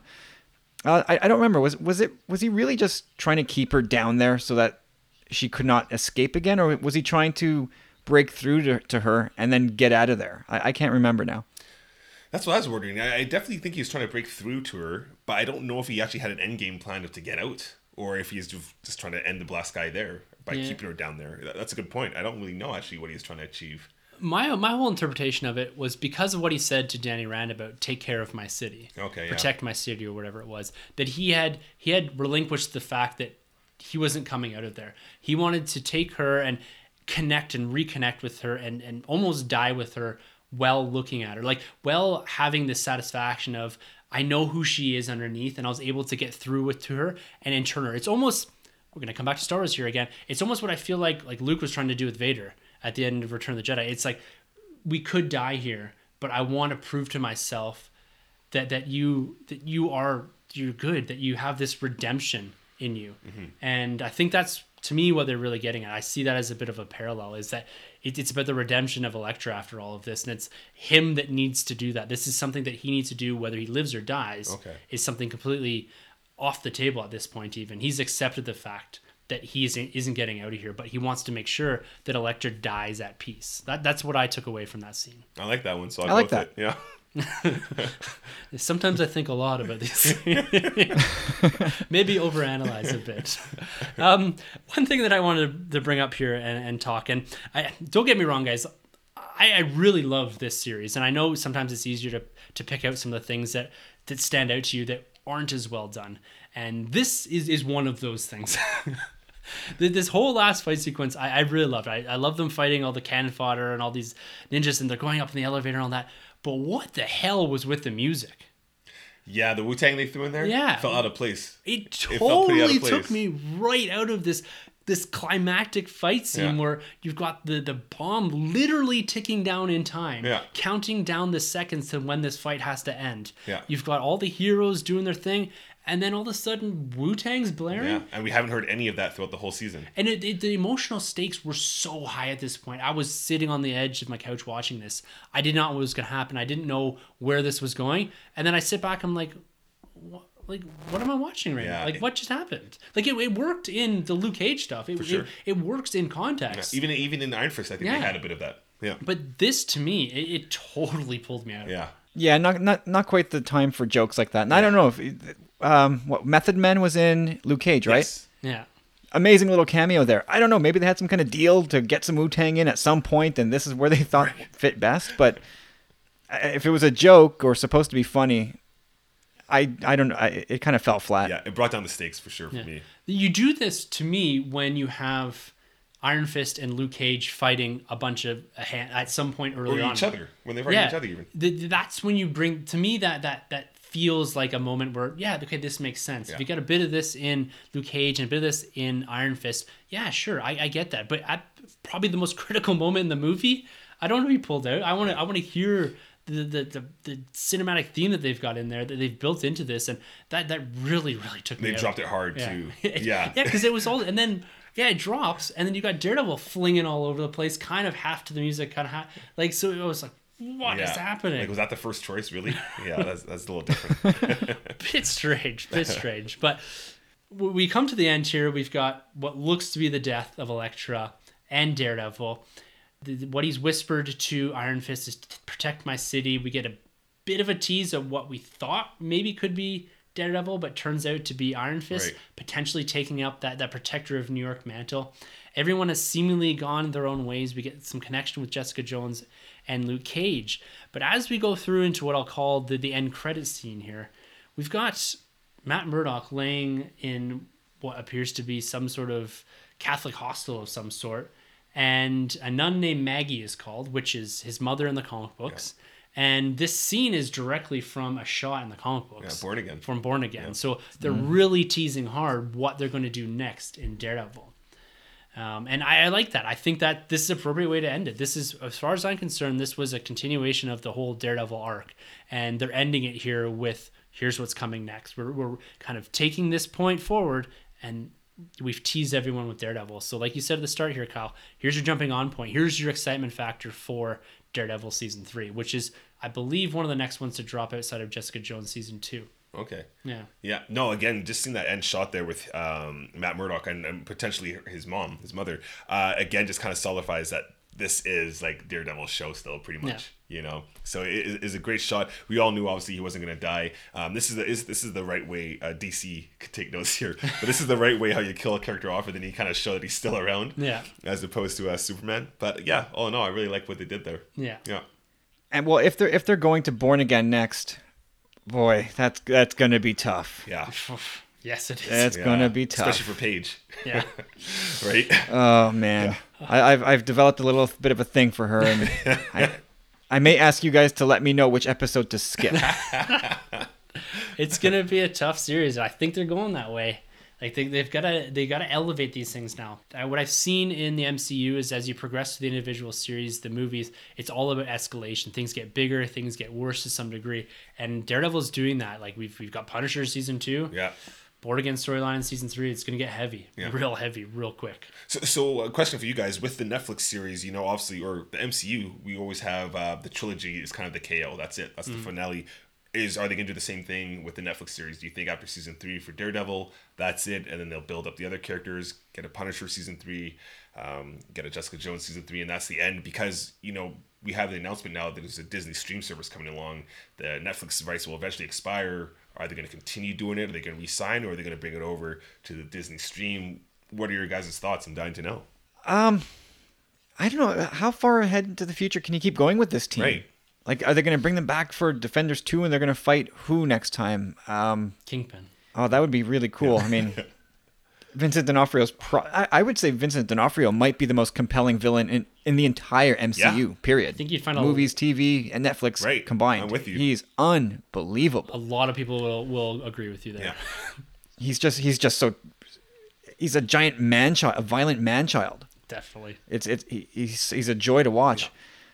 Uh, I don't well obviously they, the- Disney will will probably take control of this when they move to their streaming service and they're going to need some big hook to pull over subscribers. Right. It- I don't think it'll be enough to say, "Look, we all the stuff you used to get on Netflix is now here. Come pay us a pre uh, Netflix plus an extra $5. Disney always charges more." Oh yeah, they'll they'll need some exclusive content or a promise of something big coming. Is that is Defenders their their marquee property to do that? Uh, I guess by default at this point it is. So I'd be very interested to see how they pull this group back together to take on another huge street level threat Yeah. without again ra- it's tricky right it's like like Tim said they got to raise the stakes to a point where it feels bigger than what came before but because from, like we said at the very outset an hour and a half ago that um, you know everything's kind of being built in its own silo what they do next with the defenders can't be so big that guys like tony mm-hmm. stark won't show up and just okay guys let's let the big boys handle this you defenders go back to the park we'll take care of this for you and they mop up the floor in, in you know 15 seconds flat Yeah. One repulsor blast for Wilson Fisk. Hmm. See ya. well, Yeah, or I'll just grab him by the scruff of the neck, fly 50, you know, fly, fly 100 feet into the air with him and just drop him. yeah. See how easy that was? pancake.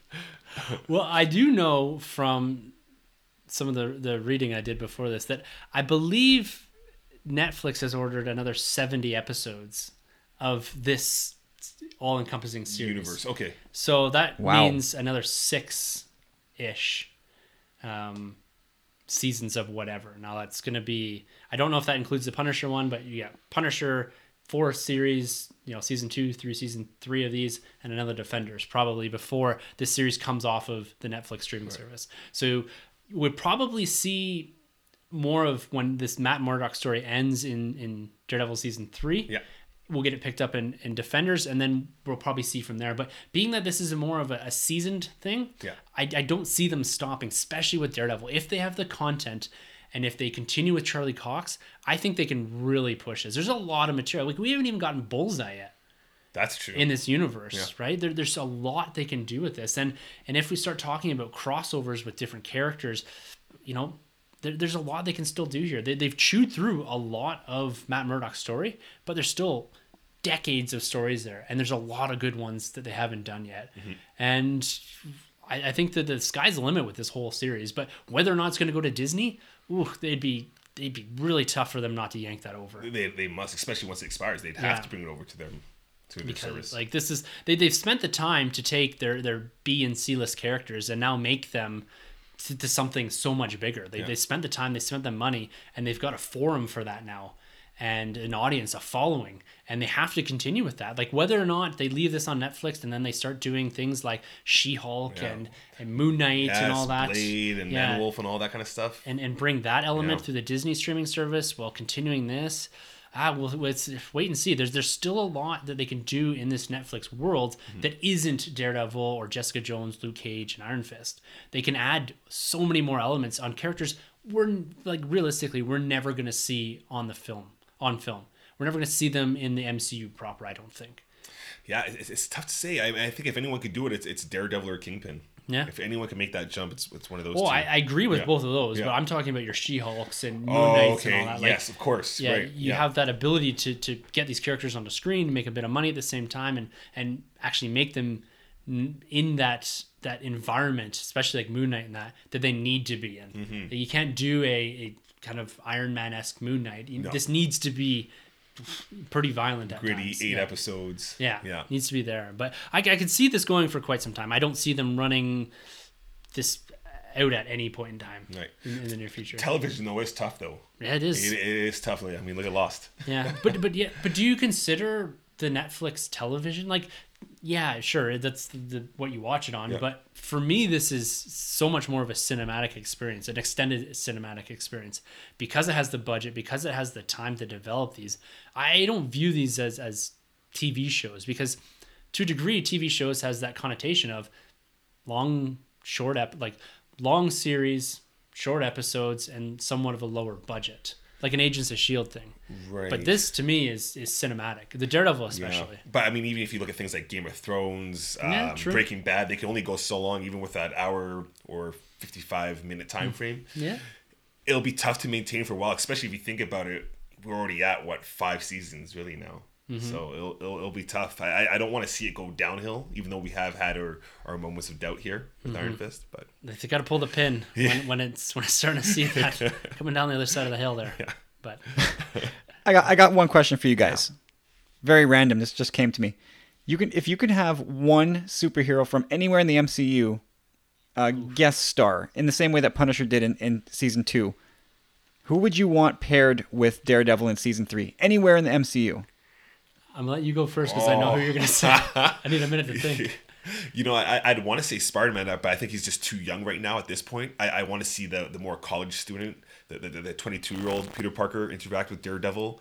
Um, you know, what actually would be really cool is uh, Bruce Banner. You know, at one point Hulk did have uh, Matt Murdock be his lawyer, and they kind of had a cool relationship going on there. So that would be kind of neat. It'd just be too hard to put the Hulk in that world. I mean, it just it just looks. You'd actually have to put The put, Hulk back in Harlem. You'd actually have to put Uh-oh. Daredevil in the. MCU. Yeah. well, then you can you can have uh, Luke Cage and Hulk tangle a little bit. I don't know There how that go. that probably doesn't go very well for Luke, That would be pretty cool. but it might be cool to see. Yeah, yeah. That, that's who, who do you have? I was thinking Ghost Rider.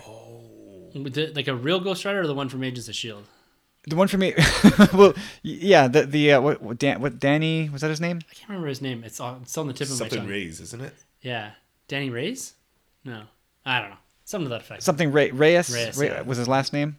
But yeah, I the MCU that Ghost Rider brought into Ner- Netflix just give him an, an additional edge. That'd be pretty Yeah, I think that would be a pretty cool thing. cool. Oh, interesting. like that. You know, I, I always come back to this, but I'm wondering if because because he's got the the roots in New York. I'm wondering if like a Steve Rogers Oh. team up with Daredevil would be pretty cool. Is that you got Rogers revisiting his his past in New York and then teaming up with even in like a civvies type style with Daredevil. I think that would be pretty cool. Yeah. I love seeing Cap in. Needs a lawyer to clear his name. Yeah. Well, they'd have, they'd have to get on with that, right? Because isn't isn't um, Chris Evans just about at the end of the line here? Yeah, I, you know, I always wonder about these guys because you look at Downey. He said he was done after Avengers or whatever, and he's been in four movies since. Yeah. I'm wondering if they, we're going to go to a point where they, they scale back a lot of these guys and they do cameos like Chris Evans did in Spider. Or, well, well, you kind of. It's not really a spoiler. Sorry. I said no, don't worry about it. but they're the smaller cameos and like what Iron Man is to to Spider Man and Homecoming too. Um, that that their roles require a lot less demanding schedules from them, and you see them pop up here and there. And I, I think that's where they're going with these characters because why would Downey relinquish that? Like he's fully embraced the idea that he is actually Iron Man, that he is Tony Stark. like But it, it's kind of funny though when you see these guys kind of want to scale back, and we've seen these guys do it like Vin Diesel before, and they try and break out and do other movies, Yeah. and they bomb and they fail, and then they go right back home to like Mm-hmm. their franchise, like Iron Man and like the Fast and the Furious franchise. Because I think he had like what the Judge, Yeah. and he tried directing or doing a couple other movies a that couple comedies didn't work, like that. Yeah. didn't work, and then he came right back to Iron Man and embraced it. yeah. Yeah, interesting. he peaked with Iron Giant. right. All right, guys, let, let's wrap this whole discussion up here. I think we've gotten through the majority of this. There's a lot to this eight hours of content, and I think we tried to synthesize this down into something that was somewhat coherent, I hope. But let, let's get to our, our recommendations here. We're going to start with you, Kyle. Do you recommend Marvel's Netflix Defenders? Absolutely. It does not. It's not without its flaws, uh, but the the criticism it got, I think, was a little bit over the top, and I would definitely say, if you if you're if you're if you know these characters really well, then what happens in the show might irk you, but if you're like me and you you're not terribly familiar with these characters and you're just along for the ride, then you will enjoy this. There's no question about it. Yeah, I agree there right with you. Um, you know, I, I mentioned before I skipped out on um, Iron Fist, but this got me right back into it. You owe it to yourself if you're a fan of Daredevil season one or two, um, because again, this doesn't conclude his story, but obviously it carries over his story. So I recommend it, and it actually kind of brought back my faith into the Netflix series because I started have my doubts, honestly, with the half of Luke Cage and then with Iron Fist. This really brought me back into the forefront of the Netflix series, and I'm I'm buying my Marvel Legends again now for Netflix. so uh, got me on board. So yeah, I recommend it absolutely. Well, I'm gonna have to echo both of your guys' thoughts there, and I'm gonna steal a little bit here from Kyle from the top when he pointed out that this was, in fact, a good jumping on point. I, I completely lost interest in committing the time to these series. And we get this eight episodes that the writing's tightened up. Yes, we discussed a few of the flaws and the missteps, and sometimes that's easier to focus in on, but there's a lot of really great elements here. The Daredevil story is absolutely fantastic in this. The interaction and chemistry between our heroes is great. And overall, the narrative, the driving together of the defenders, I find is almost more organic than anything we've seen in a team and I absolutely love that element of it. There's there's some of it that, that veers into the mysticism that I'm not particularly fond of, but overall, wrapping up this hand arc and wrapping up what we've built into over the last five series here, over the last five seasons, I think this does a really good job at tying a nice bow on all this.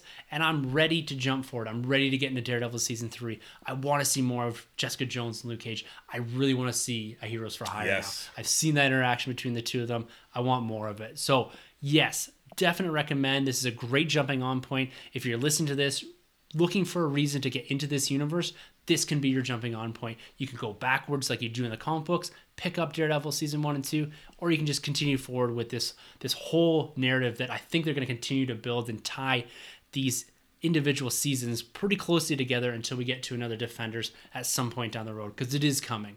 And the next big one is Punisher, and that's the one I'm really looking forward to. So, oh yeah, that's great. We got three recommends for the Defenders.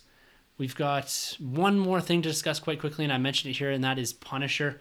We got a little bit of tease at the end of this. Are you guys looking forward to Punisher? Definitely. Jon yeah. Bernthal killed that role. Oh man, I can't wait to see this. Can't wait to see it. Yeah.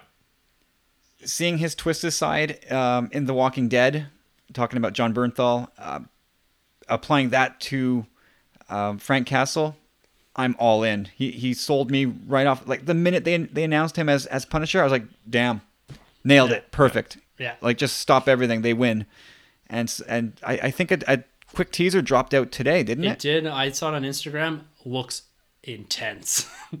really, like he, Jon Bernthal looks possessed and frightening, yeah. and that's that that's good news for us as viewers. Bad news for people that are on his bad side. Yeah. So apparently that's going to drop here in November. They're being a bit cagey as to when the exact release date. They're playing a lot of this confidentiality to Punisher and his history. There's an episode called Kandahar, so we're going to revisit some of his time in the military and builds into this this psyche of Frank Castle. So I'm really looking forward to that. Glad we got a little tease here. And overall, the Netflix series, I think we're back on track here. We're, we're going into what is probably going to be one of the bigger series with Punisher. And then we're going to follow that up here with what's coming out with the rest of them. Luke Cage season two is confirmed, Jessica Jones season two, Daredevil season three. So we've got a lot coming at us, a lot of content to review. And I'm hoping down the road, Kyle, we can have you back here on the Nerd Room to review some more, whether it's films, Netflix series, or whatever. You're always welcome here, man. It's been absolutely fantastic having you here. I you say the word and I will be here, man. This has been so much fun. Thanks for having me. Yeah, it's been great. So Kyle, before we sign off here, don't you tell everyone where they can find you on the internet and what you've been up to kind of roaming around in the Star Wars and Tumbling Saber podcast? Uh, well, like, I'm at Tumbling Saber on Twitter, on Facebook, and on Instagram. I, I love just chatting Star Wars and all things geek on the social media. So come say hi. I would love to follow you back and, and have all kinds of fun with you there. And um, like Tim said, I we've got the Tumbling Saber podcast. We every week my brother and I get together and break down the Star Wars news and ramble about a whole bunch of random stuff for sometimes we, we just go way too long. And um, that's why they make a stop button. But um, we have an awful lot of fun doing that. and we we've also got Sith Disturbers, Journals of the Willing, and and something new coming out uh, late this week. So as you listen to this podcast, it may or may not already be dropped. We'll we'll, we'll see. Yeah. But something new is coming. No. And Rebels, and of course I yeah. can't even I can't I can't not mention Rebels. Yeah, it's So we're we're busy busy over at Tumbling Saber. Yeah. A lot of Star Wars And content. these guys are an absolute appointment listening for me. All their different podcasts absolutely nail it. It- It's it's it's great to have the the, the niche podcast with the Journals of the Willing. Sith Disturbers is a lot of fun. That's usually one of my Friday listenings. And why don't you tell everyone quickly about your Patreon program? Oh well, you know what? We decided that you know because we generate so much content that we we just wanted to see if we can offset our costs. So we have the Powerful Friends program, which uh, which we set up for like two to three bucks a month, and it gives you. We decided to take Sith Disturbers, which a lot of people enjoy. It's just me and my brother being completely flaky and sometimes a little crass, but always very nerdy. so we took that show and we just put it completely underground. It is exclusive to our powerful friends, as we call them, and it that show will never go public again. Uh, it's it's exclusively for people who just are good enough to support us. So uh, we do that there. We also do newsletters and giveaways. Uh, we gave away uh, 40th anniversary Tusken Raider a few weeks ago that. Yeah. that went across to the UK. So we do international shipping. no worries about that. We're about to give away a couple of three and three quarter Lukes in a couple weeks' time, and um, our director of promotions, Chop Rules with a Z, he's With he's Z. let me in on a couple of other procurements that he's picked up for the uh, for the giveaway. So yeah, we just love spoiling our listeners. We love to uh, just thanks for listening. Here's here's a 40th anniversary figure. Here's a Black Series figure. Here's here's old man Luke. Live it up, guys. That's yeah, awesome. a high recommend for me for, for all the thing, all the things that these guys do. I'm a I'm part of the Powerful Friends Friends program, and I'm loving getting Sith Disturbers here, and I'm looking forward to, to see what Corey's got rolling down for uh, the next giveaway here. And um, It's gonna be fun, man. Oh yeah, it, it's great stuff. Make sure you get over there and check out everything that Tumbling Saber's doing. And Tumbling Saber, like us at the Nerd Room here, we're also part of the Star Wars Commonwealth. So there's a whole slew of different podcasts out there, including Talk Star Wars, Generation X Wing, of course, Tumbling Saber, got Rogue Squad Pod, Skyhoppers, and San Diego Saber. So everyone's pumping out all kinds of content. We're building into The Last Jedi here, so there's going to be just a mountain of podcasts to get through here in the next little bit. And we always try to summarize uh, all what's going on in the Commonwealth over on the nerdroom.net. Try to once or every two weeks and just give people some insight as to what everyone's doing. And for us here at the Nerd Room, if you'd like to be part of this show, you can always email us at the nerdroom at gmail.com.